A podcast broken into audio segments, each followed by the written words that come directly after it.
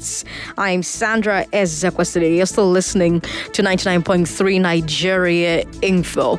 Now, um, our big, big issue today is the military playing its part in today's democracy. That's what we're talking about on today's Big Hard Fact. The history of our democracy is, in a way, also the history of the military. After all, the reason we celebrate the return to democracy is because the military took it away. Abby? And it brings me to today's Big Hard Fact. By Independence Day this year, Nigeria would have had 30 years and 10 months of democratic rule 28 years and 11 months of military rule, and three months of civilian interim rule. That's our big hard fact. So, Nigeria's 60 years of independence is almost equally split between democracy and dictatorship. Now, some experts will tell you that that's the reason why our democracy has not fully taken root. We've spent half our time under military rule. Those habits and those ideas and those points of view, they're very difficult to change. Maybe we're going to need another 10 or 20 years of democracy to finally get the ghosts of uh, Dodan barracks behind us. but anyway, the military is out of government. Their only job is now security.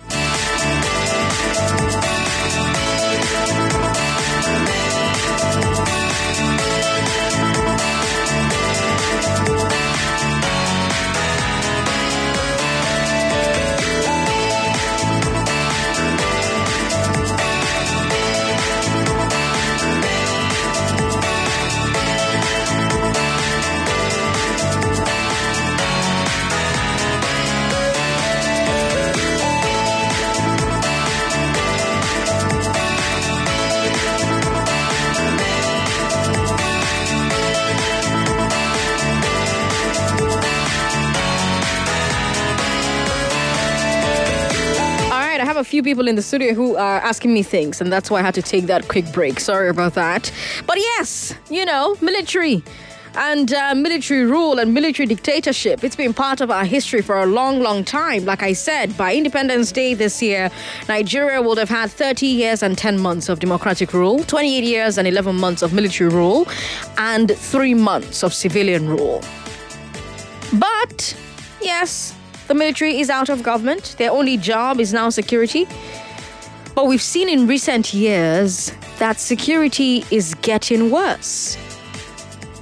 So our newsroom put together a special report about the security in the Fourth Republic. And I cannot wait for you to hear it and tell me what you think. Security is an essential part of nation building and development. Therefore, the importance of security as a driving engine for socio-economic and political development cannot be overemphasized. Prior to 1999, the security architecture of Nigeria was handled by the military. But on May 29, 1999, Chief Olusegun Obasanjo was inaugurated as president of Nigeria, ending almost two decades of military rule. According to some Nigerians, there have been more violent conflicts in recent years since the return to democracy than under military authoritarian rule. From 1999 till date, the militancy in the Niger Delta, Northeast, Middle Belt, Southeast, Southwest assumed a more violent and destabilizing dimension affecting the peace, development, and security of the nation. Under the civilian rule, where you have democracy and there's so much indiscipline, there's so much corruption. During the military regime, there were no too much ethnicity, nepotism, and all this. Our country is no more safe. People just make utterances that threatens the citizens. There's too much corruption, and there's too much uh, freedom of speech. People speak anyhow they like. There, there has been insecurity in Nigeria, our porous border and uh, unemployment. 40% of people you see robbing in Nigeria, they don't have uh, data. There's no data on them. They want to destroy farmlands. They want to attack people, rape our women. These things were not rampant during the military regime. Apart from the areas facing Boko Haram insurgency, rights of citizens have improved significantly since the return of civilian rule. Arbitrary arrests and torture are not as frequent as under military rule.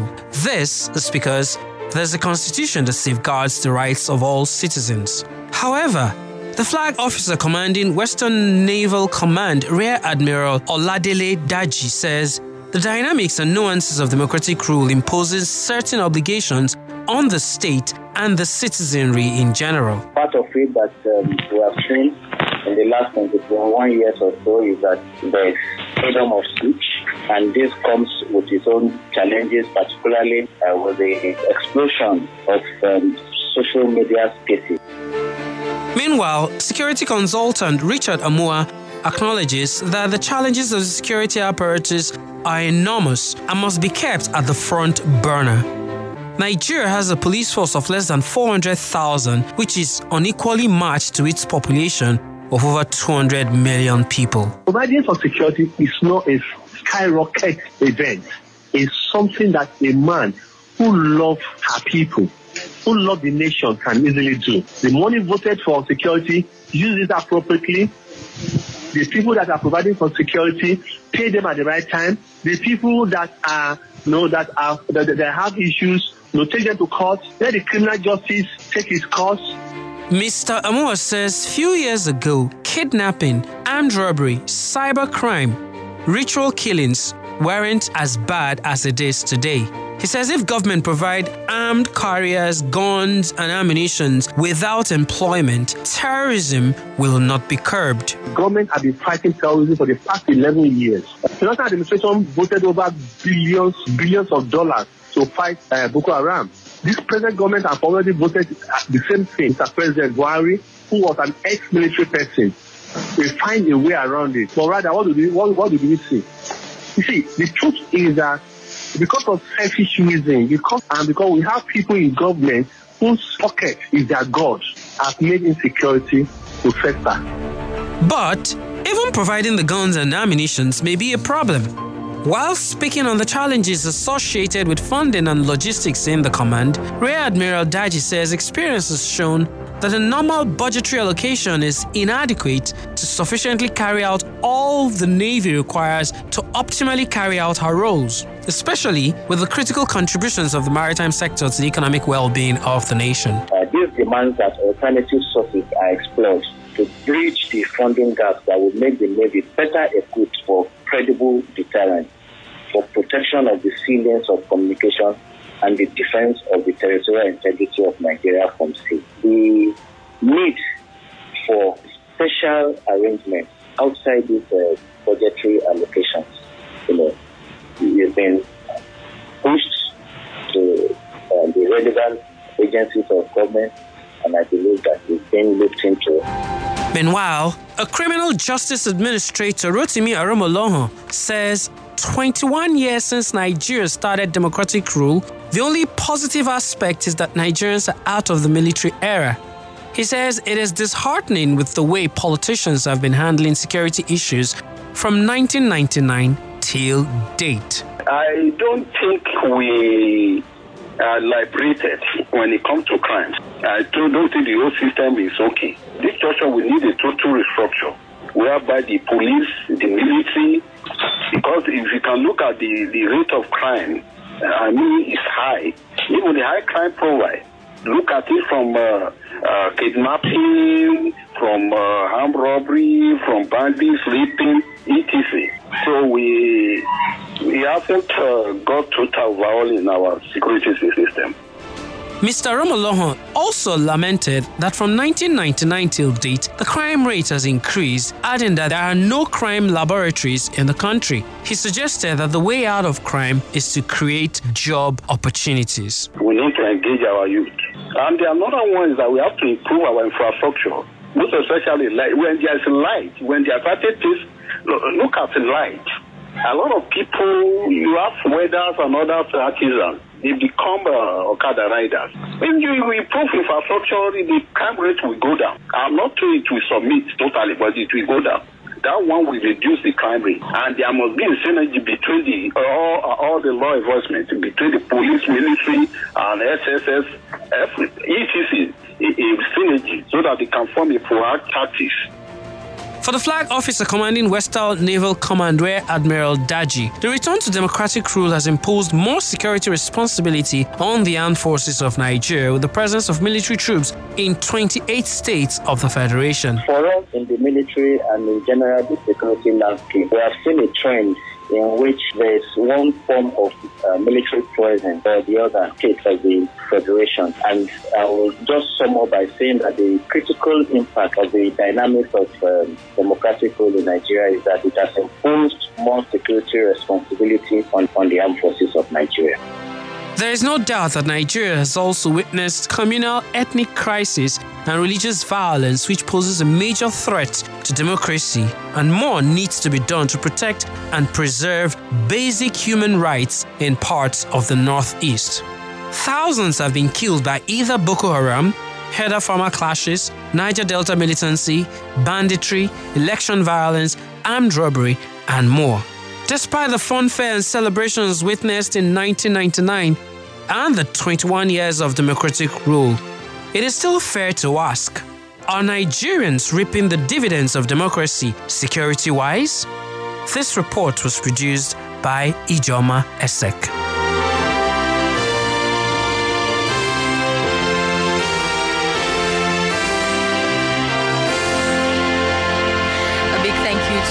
Newsroom for that report. Now, Lagos, let's talk. Huh?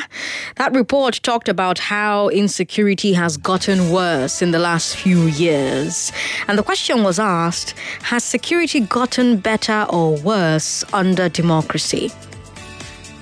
But I want to turn that question on its head. What I want to ask instead is Did getting involved in governance and politics weaken the military? Here's why I'm asking that question. For 28 years, we had military officers getting directly involved in governance. First, from 1966 to 1979, under Ironsi, under Gowon, Murtala Mohammed, Obasanjo. Then, the military came back from 1983 to 1999 under Buhari, Babangida, Abacha, Abdulsalam Abubakar. Yeah, Shonekan um, governed for three months in 1993, but that's minor. So we had the military in power for 28 years. And in those 28 years, according to the experts, military discipline was getting undermined. Because think um, soldiers were getting promoted, not for performance in the field, but by planning coups. And then when a soldier gets to the top uh, top of the of the of the cream from coups, he becomes afraid that his juniors will overthrow him as well. So what does he do? He starts bribing them. He gives them promotions that they don't deserve. He gives them postings that they cannot handle. He turns a blind eye when they use their position to exploit civilians. Why? Because he will do anything to keep them happy so that they don't overthrow him. It happened under Gowon. It happened under Muritala. It happened under Obasanjo. It happened a lot under IBB and Abacha. This Abacha loot that we talk about, Abacha did not loot alone. He didn't loot alone. So now imagine a military which, for decades, has been influenced by corruption. Do you think such a military will be disciplined enough, trained enough to handle security? Now, fast forward to 1999, democracy returns. The military goes back to the barracks. No more political positions, no more military governors, no more Supreme Military Council, no more contracts. But those officers who have grown up in a corrupt system, who joined the military to chop, Remember, we talked about, you know, fraud and, you know, corruption in uh, one of the stories on today's Big Three. These people who join the military to chop, are they just going to switch to normal military style? Normal military life? Earlier this month, a major general was found guilty of embezzlement. Throughout the insurgency, we've seen general after general, officer after officer get accused, tried, and convicted of corruption, embezzlement, diverting money for arms. Is that the reason why our military is not properly equipped to fight our enemies? So, yeah, instead of asking whether security is worse under democracy, here's what I'm asking you Did three decades of military rule make the military too corrupt to secure the country? Feel free to agree or disagree. I don't have a dog in the fight. Did three decades of military rule make the military too corrupt to secure the country? 0700 993 993 993 0700 993 993 993 tweet at us at Nigeria Info FM leave us a post on Facebook Facebook is Nigeria Info 99.3 you can um, also send us a WhatsApp message WhatsApp is 080 959 75805 080 959 75805. That's for WhatsApp. Hello. Thanks for calling. Hello, Hello, how are you? What's your name? well done. Is Richard from Kurudu. Richard, did our decades of military rule make the military too corrupt to secure the country? I mean, is the word. Say it again, please. I want to get it right. Three decades of military rule. Did, do you think it made the military too corrupt to secure the country? No, it's no. No? Tell you why. Okay. Yes. All right. You see, he said they rule for 28 years, 10 months, Mhm. or 11 months. Mm-hmm. And civilian rule for 30 years, 11 months. Mm-hmm. Now, come back to square one. I was born in the 50s. Mm-hmm. I saw it through. Mhm. I saw it all. Hmm. During the military, the one took over in 66, Hmm. which has been OC and the rest of it. It was there for only nine years. And even within that nine years, there was civil war. Hmm. Listen to me. Then that nine years, the Carter Bridge, they renovated it. And they built Eko bridge, making two bridges. Obas, I mean, IBB came in, he ruled eight years, 85 to 93. And he built Third Mainland Bridge. We are here today, by the next four months, we shall be celebrating 60 years of independence under 21 years of no interrupted democracy. How many bridges have we had it? All the things we are seeing now, we got it from the Fourth Republic. Yeah, but the things you're but the things you're talking about are infrastructure. We're talking about security. Yeah, infrastructure leads to corruption, leads to insecurity. You see why it seems as if the military is corrupt now. You said one thing in this your program Hmm. that when you are doing something as a father, Mhm. you don't have to say you have to practice. Just as I say your mommy put something on the in the couch when it comes in, Mhm. then you two are practicing it. Military are not corrupt. It is the 21 years of this democracy that make military to be corrupted. Hmm. Yes. I had yesterday one major general, 100 and something million, I mean 400 million.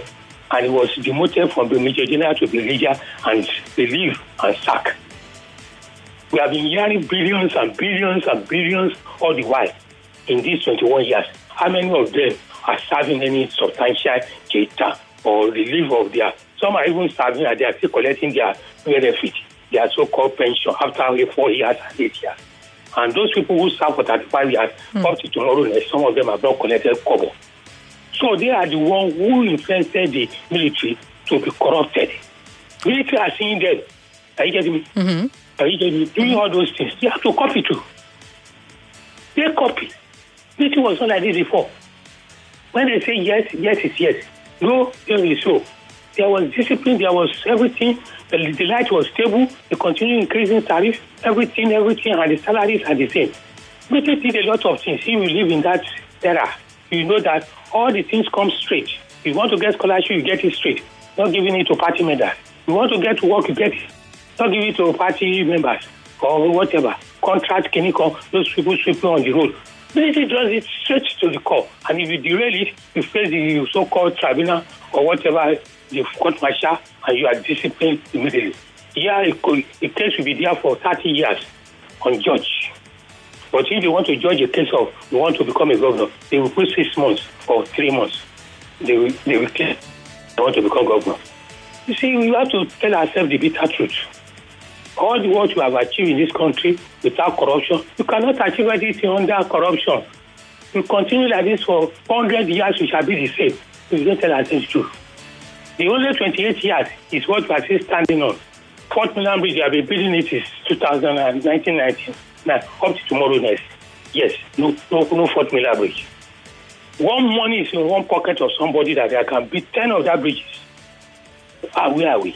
Goes through every time. You have to use five hours to reach you, 10 hours to reach you. How many hours are you spending? Let, let me ask. Let, let me ask you something. Right, under IBB, we had the infamous case of the Gulf War oil windfall. You remember? Yes. Billions of dollars vanished. Yes. Was it civilians who influenced that? Under Shagari too, we have everything that he promised the Africa, he promised to US that time America that money is not a problem, but how to spend it. That's under Shagari. It's 1979 to 83. Under Abacha, under Abacha, Yes. we had uh, a lot and a lot and a lot of money moved to places that they had no business being moved that to. was gotten under Abacha Mhm. and have been gotten and been taken. It's only this very last one that they gave them the specific. Every, every one of them, they are most of them are worse than Abacha.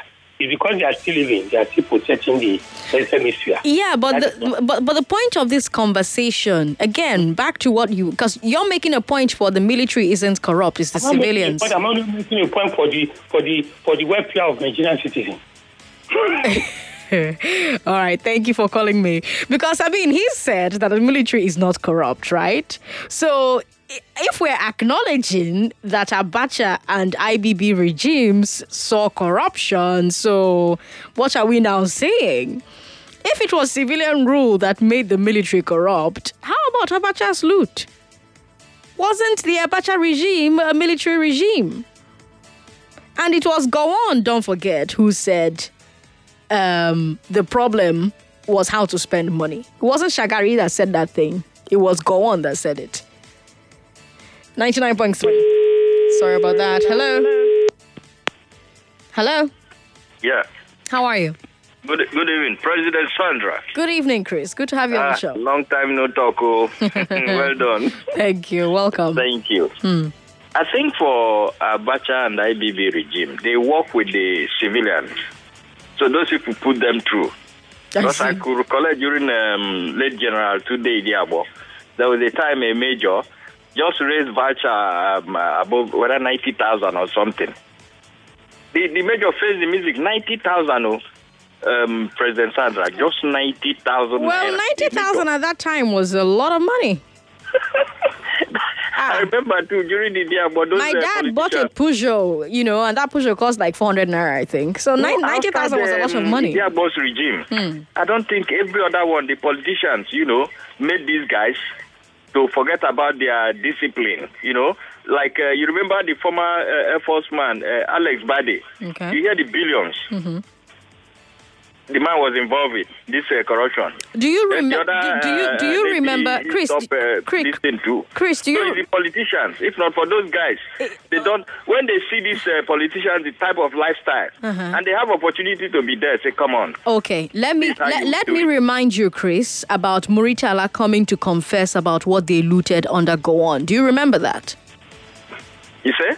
Do you remember Muritala Mohammed coming to confess about what they looted under Gowon? Do you remember?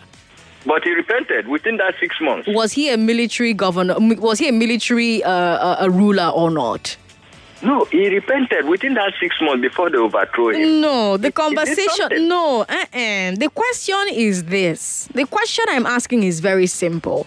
Do you think three decades of military rule made the military too corrupt to secure the country? People like Badeh did not happen overnight. There were other people that set a precedence for them to learn.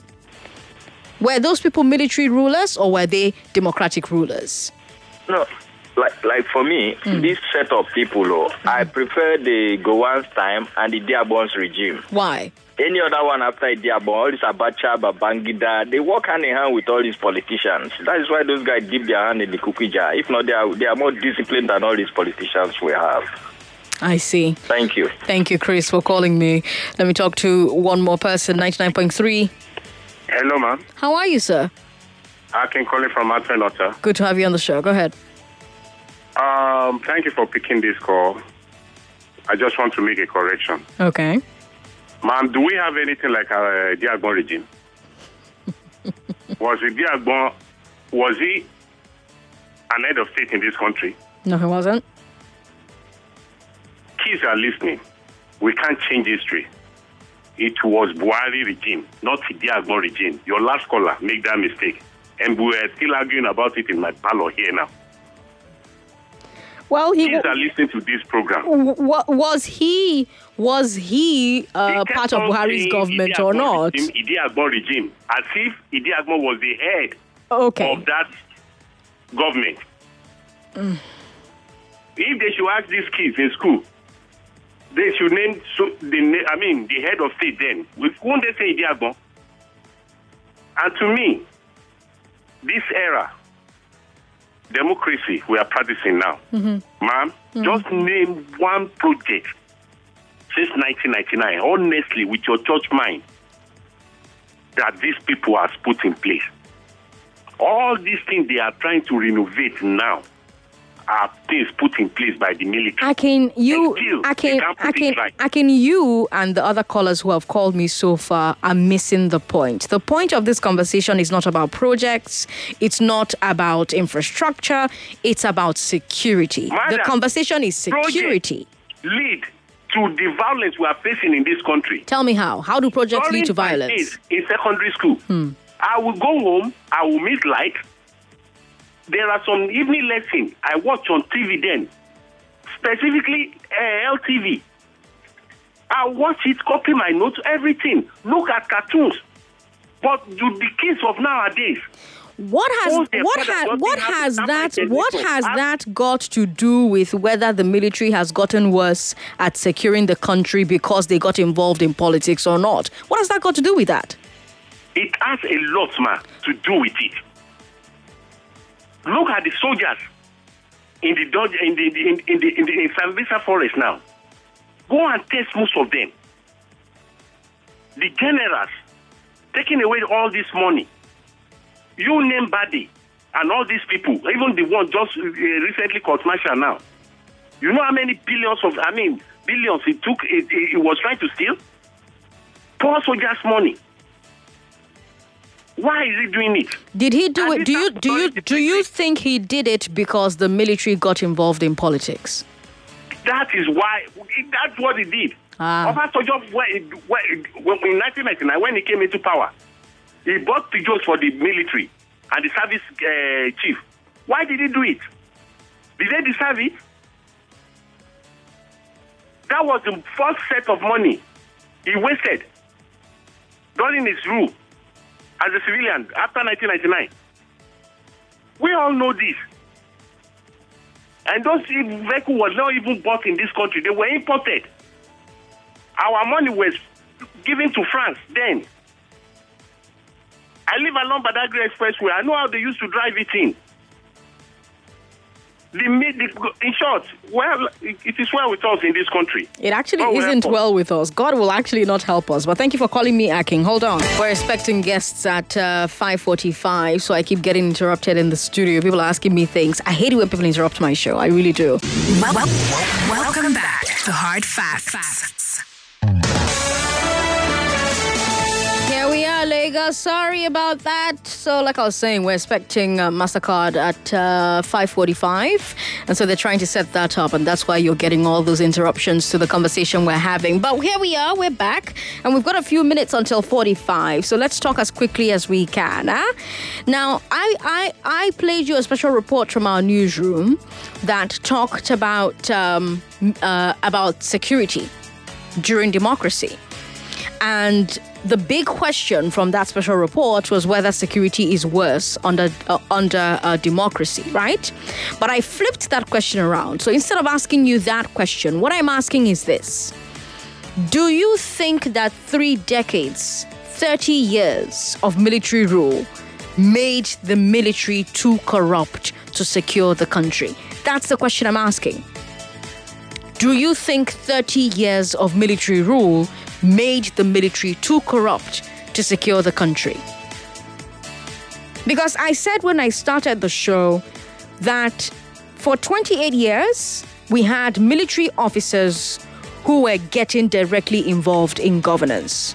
So between 66 and 79, you had Ironsi, you had Gowon, you had Muritala Mohammed, you had Obasanjo. Then military came back in 1983 to 1999. You had Buhari, you had Babangida, you had Abacha, you had Abdusalam, uh, Abdusalam uh, Abubakar. So you have a military that was in power for 28 years. And you've had experts who have spoken on this subject extensively, and they have said that military discipline was being undermined in those 28 years. And I gave you examples. You have soldiers who are being promoted not because of what they did in the field, but because they planned coups and they were successful. And then you have a soldier who gets into power from a coup and he becomes paranoid about juniors overthrowing him in their own coup and he starts to bribe them. He starts to give them promotions they don't deserve or postings that they are not able to handle. And when they're doing things they shouldn't be doing, when they're exploiting civilians, he's looking the other way because he's going to do anything to keep them happy enough that they don't overthrow him. And I gave you examples of how it happened under Gowon, how it happened under Muritala Mohammed and Obasanjo. It happened a lot under IBB. It happened a lot under Abacha. Abacha loot that we talk about all the time, Abacha did not loot alone. So you have a military influenced by decades of corruption. Will that military be disciplined and trained enough to handle security? Do you think that because the military was involved in politics, it has made them too sick, too too corrupt to secure the country? 0700-993-993-993. WhatsApp is 080-959-75805. 080-959-75805. Let me see what um, messages we have on WhatsApp. We've got lots of them, as always. Uh, we've got uh, someone who's saying, Look at Abraham and Lot's case. Lot had greed, but the fear of God made Abraham still stand by him.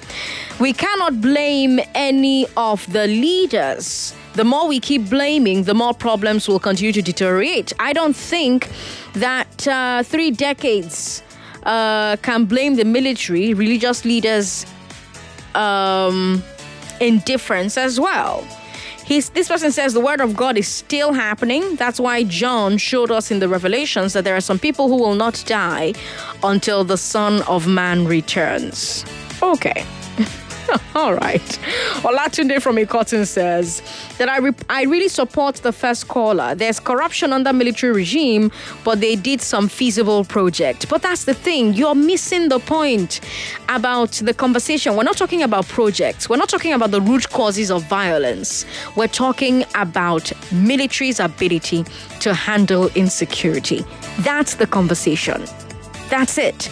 On the issue of insecurity or terrorism, it's a business for individuals or like minds whom the goal is to cause problems in order to make money. We're having a structure that encourages corruption in the system. This is a message from Ibrahim, who is in Abule Ade in Ibeju-Lekki local government area. Thank you for sending your message in. Robert says that there was nothing good about civilian regime in Nigeria. I really commend the military for building Nigeria despite the so-called corruption tagged in their names. Civilian regime is worse than the military. Ha. Okay. Another message here where we have uh, Okay, no, that's not for me. Good evening, Sandra. I think the three years of military rule has made the, the military too corrupt to defend the nation. For me, I believe that whether it's the military or the democratic rule, it's still the same Nigerians, the same Nigerians who are in uniform and out of it, the same corrupt Nigerian. There's something wrong about how our first leaders took over from the British because the problem can only be traced to the roots. Corruption and leadership in Nigeria did not start today. Raphael from Ojota says, Hi, Sandra. This is a very important topic.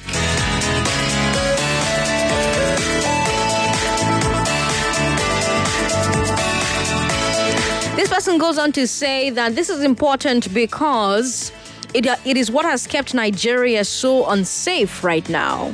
Should the military really be involved in politics? No, they should not, from what is happening in Nigeria. Actually, if you ask my opinion, ex retired military persons should not be allowed to take part and hold political offices. Because experience in Nigeria has shown that while an ex military person takes hold of political posts, they already have strong contacts in the military and they can do and undo the military. So they dance to the political holder. The military does whatever they are told to do to keep the ex military political holder uh, in governance. The political holder, in turn, appreciates their allegiance and compensates them handsomely. And that's why corruption continues to thrive. That person didn't leave their name, but thank you for uh, sending your message in. Another message from Emzo in Surulere says, the military regime projected good security and discipline in Lagos in the 90s.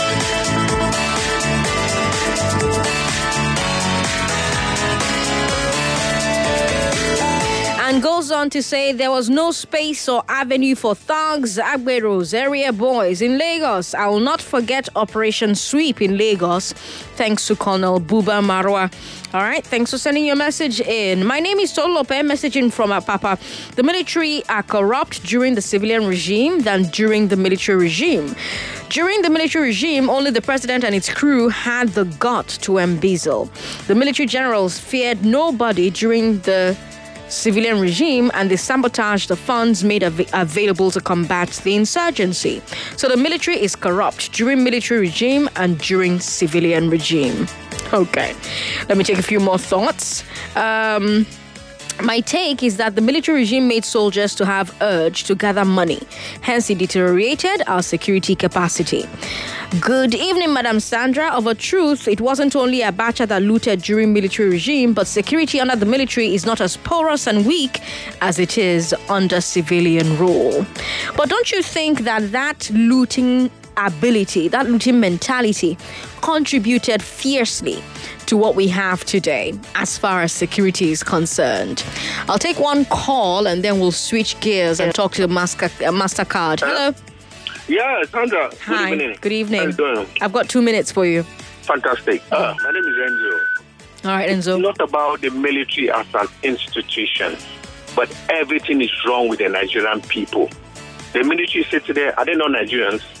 If we import them from Mars or Jupiter, they are Nigerians. An average Nigerian is notoriously and chronically corrupt. That is the problem. It's not about the military as an institution. It's not about the government as an institution. Everything is wrong with the average Nigerian. We need to change our mindset. We worship wealth in this part of the world. And everybody gets in there is looking for opportunity to rip up the system. And people are blaming the system. There's nothing wrong with our system. There's nothing wrong with our military and an institution. But everything is wrong with an average Nigerian. Be it in the military, be it in government, be it in the Nigerian police force, be it in civil service, everything, be it in the market. Your mechanic wants to rip you off. Your shoe repairer wants to rip you off.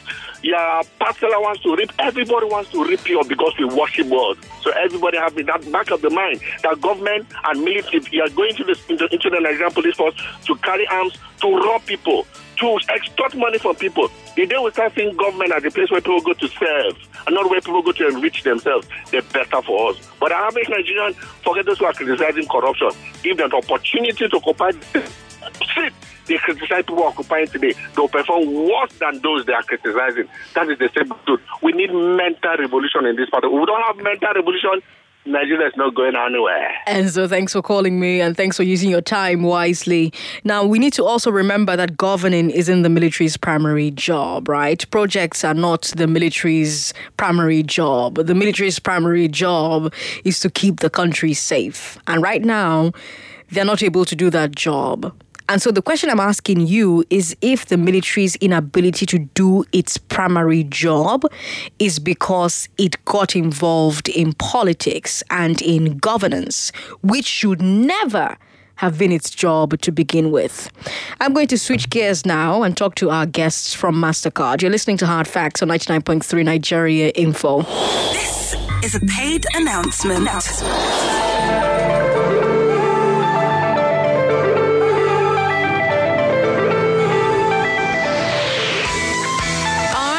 Lagos, we've got Chidinma Lawanson on the show. She's the country head MasterCard Foundation Nigeria. Chidinma, thank you for joining me on Hard Facts. I can barely hear you. Hi, Chidinma. Hello, good evening. This is Chidinma Lawanson. Thanks for having me. All right, can you hear me clearly now?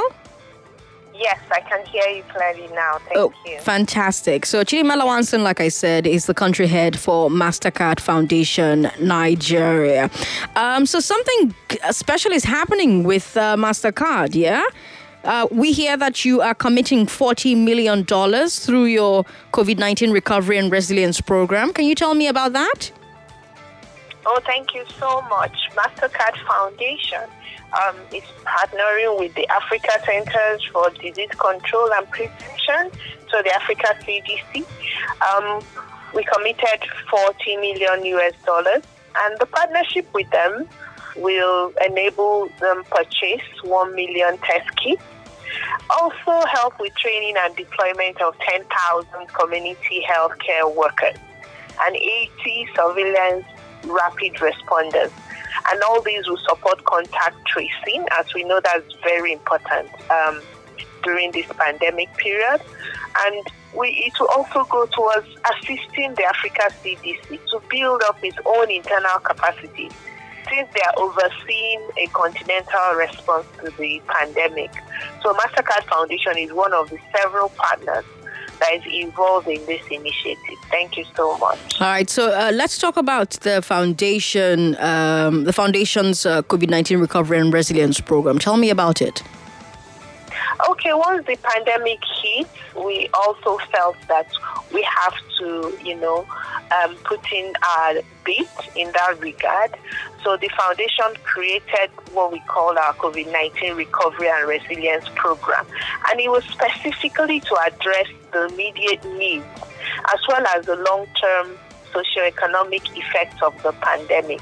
Because we felt that, well, we all have to coordinate our efforts as private sector or, and the public sector. If we all work together, we have to fight the pan- pandemic. And we're trying to re- respond to the pandemic since it's a universal um, priority and it's fundamental to ensuring that the, we safeguard the opportunities that exist on the continent. Mhm. Typically, we have our normal Young Africa work strategy as the foundation, which um, focuses on ensuring that 30 million young Africans between the ages of 15 to 35 get dignifying and fulfilling work. Um, in seven of the countries where we are operating, and we have another project in Canada for the um, indigenous communities in Canada. So, um, thank you so much for that. All right, let me ask uh, what the foundation hopes to achieve through its um, COVID 19 recovery and resilience program. We need to ensure that institutions are assisted and also communities to withstand and respond to the short-term impact of this pandemic because it's with us here. It's like clear and present danger. And apart from the immediate needs, there's also the building up of the resilience of those um, companies, whether they are micro, small, or enter- and enterprise enterprises, or those in the medical sector, in the pharmaceutical sector, those um, in the agri sector who have been negatively affected by this pandemic. So, in the long run, to assist those companies, utilizing our implementing partners to build their resilience. Because when we have that right support, uh, the resilience that has been built would enable those companies and institutions reignite their economies. We are currently in seven countries in Africa. Thank you. Hmm. In this, uh, in your commitment to fight COVID 19, is the foundation partnering with only Africa CDC, or should we expect more partnerships with other organizations or individual countries or and individual countries? Oh yes, this this relationship and partnership with the Africa CDC is what is happening at an enterprise level. Um, but each of in Ghana, in um, Rwanda, we're in Ethiopia, in Uganda, in Senegal, um, in Nigeria, and in Kenya.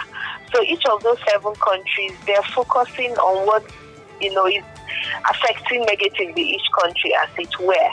So in Nigeria also, we're partnering with different implementing partners. Um, those that are in the medical sector, like now we've started a project with young professional organization. They were instrumental in building an isolation and treatment unit at Landmark in Eti-Osa. So the foundation assisted in ensuring that they get relevant materials, um, PPEs, respirators, ventilators, as well as training and retraining the doctors who are acting as intensivists in that regard. We're also partnering with WeMy Industries. They've long been known to um, process and produce hygiene products, but now they're focusing on providing um, essential sterile masks and other PPEs to the medical sector. And we implemented with them on a project. And also, we're interested a lot in, in learning and growth. So, we're partnering with Data Sciences and Malaysia as a project to ensure that out of school children um, in primary and secondary school are provided with downloadable content free so that they continue their education. And in our financial inclusion footprint, we've already partnered with Sterling Bank to provide affordable loans to the agri sector and other um, financial institutions, commercial banks are coming up also um, in different stages of approval at present. So it's not just um, Africa CDC. Um, we have other projects and upcoming projects mm. that would fight this COVID and build resilience and um, enable companies recover. Hmm. Let's talk about the foundation itself, the MasterCard Foundation, its operations, its activities in Nigeria. What is it? What do you do when you're not trying to help Nigeria fight COVID 19? Okay, thank you so much. Um, just to state that the foundation was founded by MasterCard, the corporate, in 2006 uh, with headquarters in Canada. And then um, we now launched the Young Africa Work Strategy, which I said is cut across the seven countries. So each country has its own thematic areas, but uh, the, the underlying structure is assisting in learning growth, financial inclusion. In Nigeria, we're focusing on agriculture. 70% of our focus will be in agriculture, 20% in the creative industry. So when you think of film, art, um, music, entertainment, the, the hospitality sector, and then the digital economy, 10% of our focus. And we also have a lens to ensure that wherever we intervene, there will be 70% women because those are vulnerable um, segments. So we, we ensure that out of that 30 million African youth who are to get fulfilling job by 2030, Nigeria has 10 million out of that target. That's one tenth, um, one third of that um, target. So we really have a huge target to fill. And in that, we've already signed up with other existing partners such as the Enterprise Development Center of Pan Atlantic University in upskilling MSMEs. We signed with Babban Gona in the agri sector to aggregate smallholder farmers and all those in the agri value chain. With Cellulant similarly um, to provide um, aggregation services to those in the agri value chain. We've signed with Nourishing Africa to upskill MSMEs and Kiswa to enable those in the fashion industry. So we're doing a lot um, to ensure that in Nigeria we get those 10 million youth between ages of 15 to 35 to get fulfilling and dignifying work. Um, so that's our normal daily work, and then the pandemic hit. so we're still doing that, but Mhm. we're adding our activities under the COVID 19 um, recovery and resilience program to that. Hmm. Now, for the benefit of our listeners who don't know, what's the Africa uh, CDC's partnership to accelerate COVID 19 uh, testing? What is that? Okay, um, in that partnership, um, the Africa CDC wishes to, it's anchored on the Joint Continental Strategy for COVID 19 and is already endorsed by the Bureau of Heads of State and Government of the African Union, and they want to limit the COVID 19 transmission in Africa. So, since they have that strength, you know, from a continental level, they, mm. they want to improve the capacity to test, to trace, to treat the COVID 19 cases all along the continent. So um, they're working with several partners and member states, Nigeria being one of the member states. So, Mm. like I said, it, they have the strength to pool procurement because individual countries are struggling with getting those test kits. So the Africa CDC can pool procurement, storage and distribution of the diagnostics and other medical supplies to enable 10 million individuals get tested and then to ensure that they can deploy 1 million community workers and community healthcare um, workers across the continent. And then um, additional workers will also help in contact tracing and deployment of technological platforms, which are really needed for testing um, and what we call epidemiological modeling. Because it's critical that um, there will be forecasting, you know, to say where we reach the peak, where will it come down. All those need um, digital um, platforms to support this. Because when you can test your populace, then it's easier to reopen and ensure that there is recovery of the economy. Hmm, I see. Now, how many countries in Africa will benefit from this partnership? You know, and and how can Nigeria and these um, countries access the support? all those that are members of the African Union. So, like I said, the member states, um, and that goal, because it's on a continental strategy, just to prevent severe illnesses and death from the COVID 19. So, African Union member states, and Nigeria being one of them, so that they could minimize social disruption and all the economic consequences. So, especially, it aims to, to, to strengthen the capacity to test for COVID 19 across Africa. And they are emphasizing and focusing on those countries that really have minimal capacities to test. Hmm. So, those will be the first to be focused on. And like I said, 10 million Africans, that would be great. Who would not have been tested, would not know um, whether they have the um, virus or not Hmm. in the next six months enable them to be tested so they can go back to work easily. I see. All right. Uh, we- if you just tuned in, by the way, we've got the country head, MasterCard Foundation Nigeria, here on the show with us. Chidinma Lawanson is her name. Chidinma, do you have any closing remarks as we wrap up this quick chat? Thank you so much. The Mastercard Foundation's um, partnership with Africa CDC is really significant. So together, we will strengthen the continent's ability to quickly respond effectively to the pandemic, although more needs to be done. That's why the foundation, Mastercard Foundation, is standing strongly with Africa CDC, and we're calling on other like-minded uh, funders to also support in this regard. Thank you so much for having me. Thank you, Chidinma, for joining us on Hard Facts today. Until the next time we can talk to you, we hope you have a nice day and you stay safe, huh? Don't get infected. Thank you. To you. Don't get infected. All right, all right then. Lagos, we're going to continue our conversation about Nigeria's military, Nigeria's security situation after I bring you the news at 6. Don't forget there are multiple channels through which you can connect on the show every single day. We've got Twitter, we've got Facebook, and we've got